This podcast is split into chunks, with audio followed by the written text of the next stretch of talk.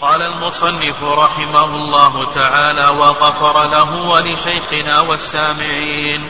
عن أنس بن مالك رضي الله عنه قال قدم ناس من عكل أو عرينة فاجتووا المدينة فأمر لهم النبي صلى الله عليه وسلم بلقاح وأمرهم أن يشربوا من أبوالها وألبانها فانطلقوا. فلما صحوا قتلوا راعي النبي صلى الله عليه وسلم واستاقوا النعم فجاء الخبر في أول النهار فبعث في آثارهم فلما ارتفع النهار جيء بهم فأمر بهم فقطعت أيديهم وأرجلهم من خلاف وسمرت أعينهم وتركوا في الحرة يستسقون فلا يسقون. قال أبو قلابة فهؤلاء سرقوا وقتلوا وكفروا بعد إيمانهم وحاربوا الله ورسوله. أخرجه الجماعة. بسم الله الرحمن الرحيم. الحمد لله رب العالمين والصلاة والسلام على نبينا محمد وعلى آله وصحبه أجمعين. تقدم لنا حديث أنس رضي الله تعالى عنه وأخذنا من فوائده أن كل من قاتل بالسلاح لأجل المال فهو محارب.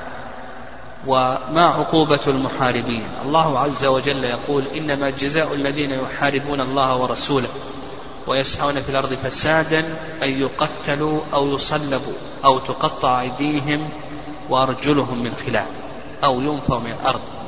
ذلك لهم خزي في الدنيا ولهم في الآخرة عذاب عظيم. المحاربون أو قطاع الطريق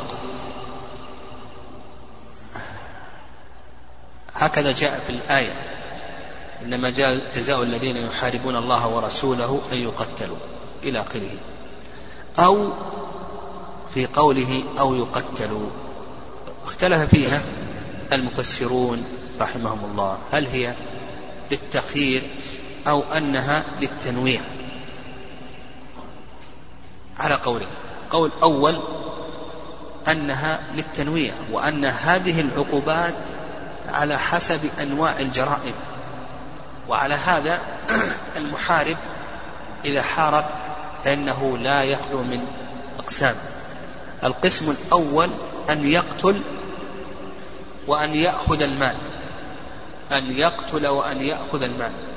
فإذا قتل وأخذ المال فإنه يقتل ويصلب أن يقتل ويأخذ المال.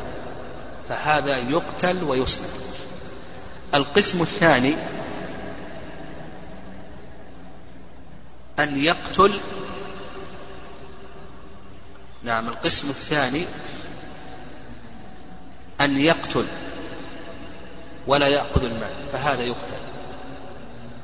القسم الثالث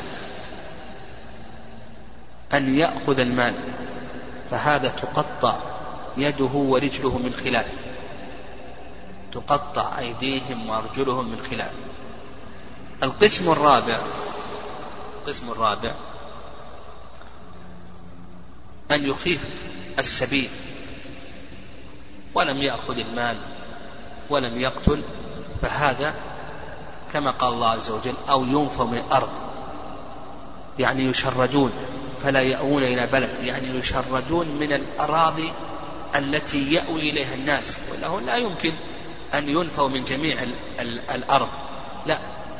يشرد ينفون من الأراضي ويشردون من الأراضي التي يأوي إليها الناس. وإذا تابوا القسم السادس وإذا تابوا قبل القدرة عليهم سقط ما لله عز وجل من تحتم القتل والقطع والصلب. يسقط حق الله عز وجل ويبقى حق الآدمي يخير فيه الآدمي. فإذا جنى أو قتل يبقى حق الآدمي هذا الرأي الأول. والرأي الثاني أن أو هذه للتخيير وهذا رأي الإمام مالك. هذا الرأي السابق ورد فيه حديث مرفوع ورد عن ابن عباس رضي الله تعالى عنهما.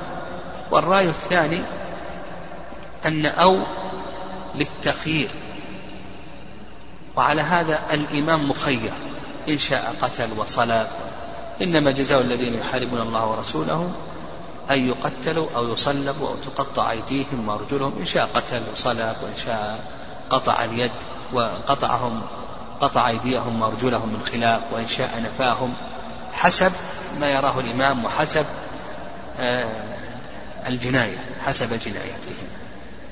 يعني وهذا رأي الإمام مالك رحمه الله وهو أقوى ولأن الأصل عدم التقدير لأنه على كلام الرأي الأول هو المشهور مذهب الحنابلة وقال به كثير من العلماء أن أن أن الكلام يحتاج إلى تقدير. إنما جزاء الذين يحاربون الله ورسوله ويسعون في الأرض فسادا أن يقتلوا أو يصلوا. يعني إذا قتلوا وأخذوا المال. لابد أن تقدر.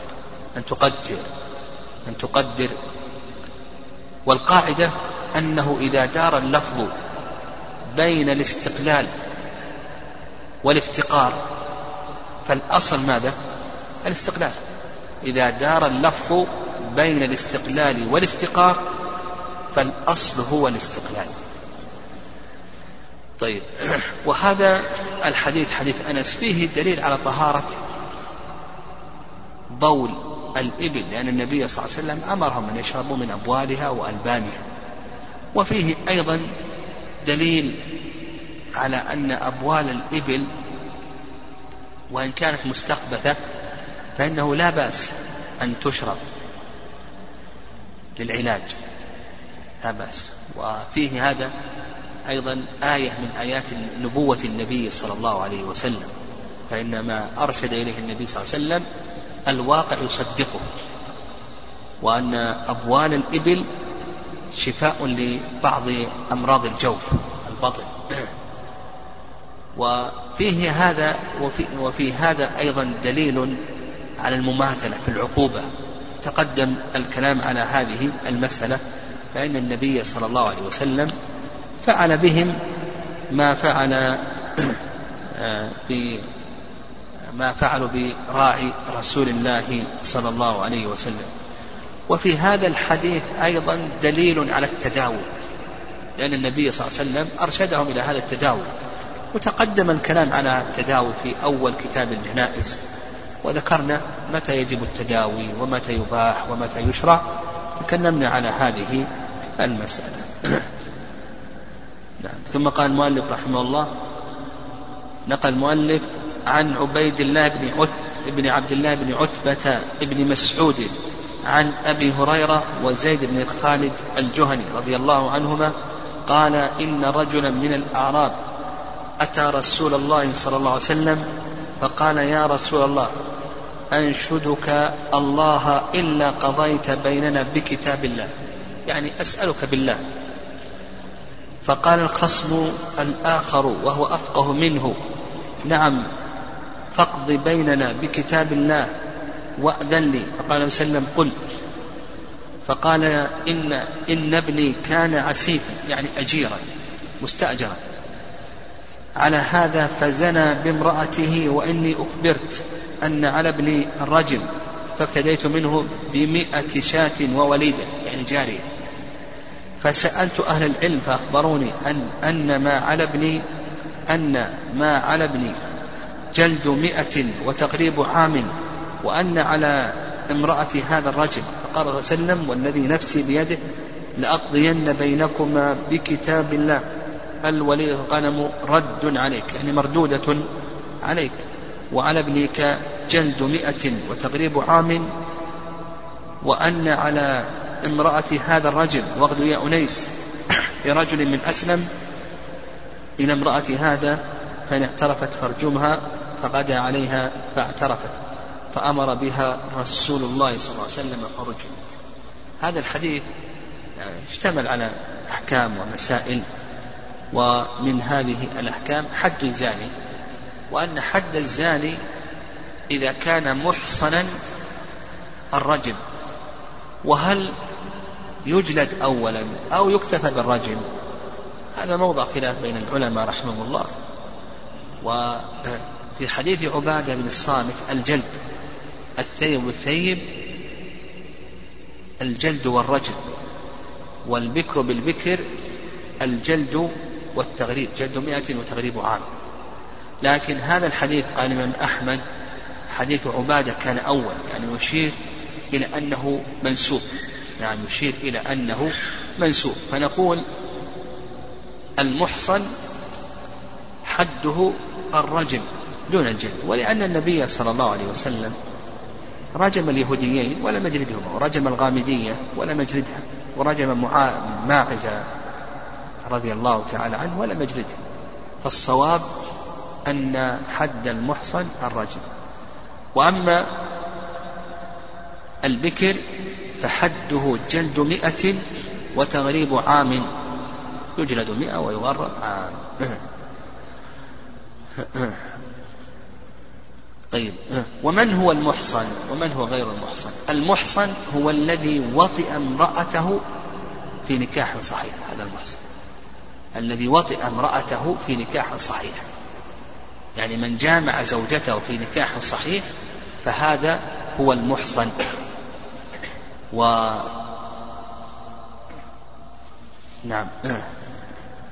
وسواء طلقها أو بقيت معه أو ماتت عنه.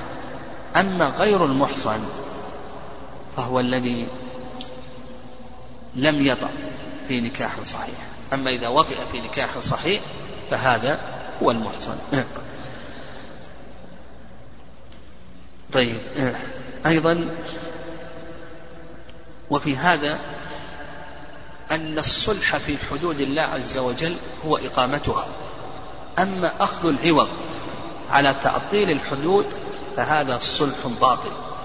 ولهذا قال النبي صلى الله عليه وسلم الوليدة والغنم رد عليك يعني أنها مردودة عليك.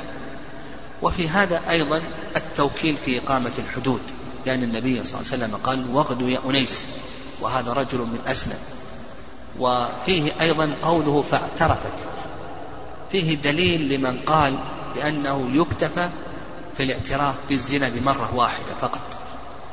وهذه موضع خلاف بين العلماء رحمه الله. هل يشترط أن يكرر الاعتراف بالزنا أو أنه يكتفى بمرة واحدة؟ المشهور من مذهب الإمام أحمد أنه لا بد من أربع مرات والصواب في ذلك أنه يكتفى بمرة واحدة كما دل على أنه هذا الحديث. وقوله أيضا تغريب عام هذا يشمل الذكر ويشمل الأنثى.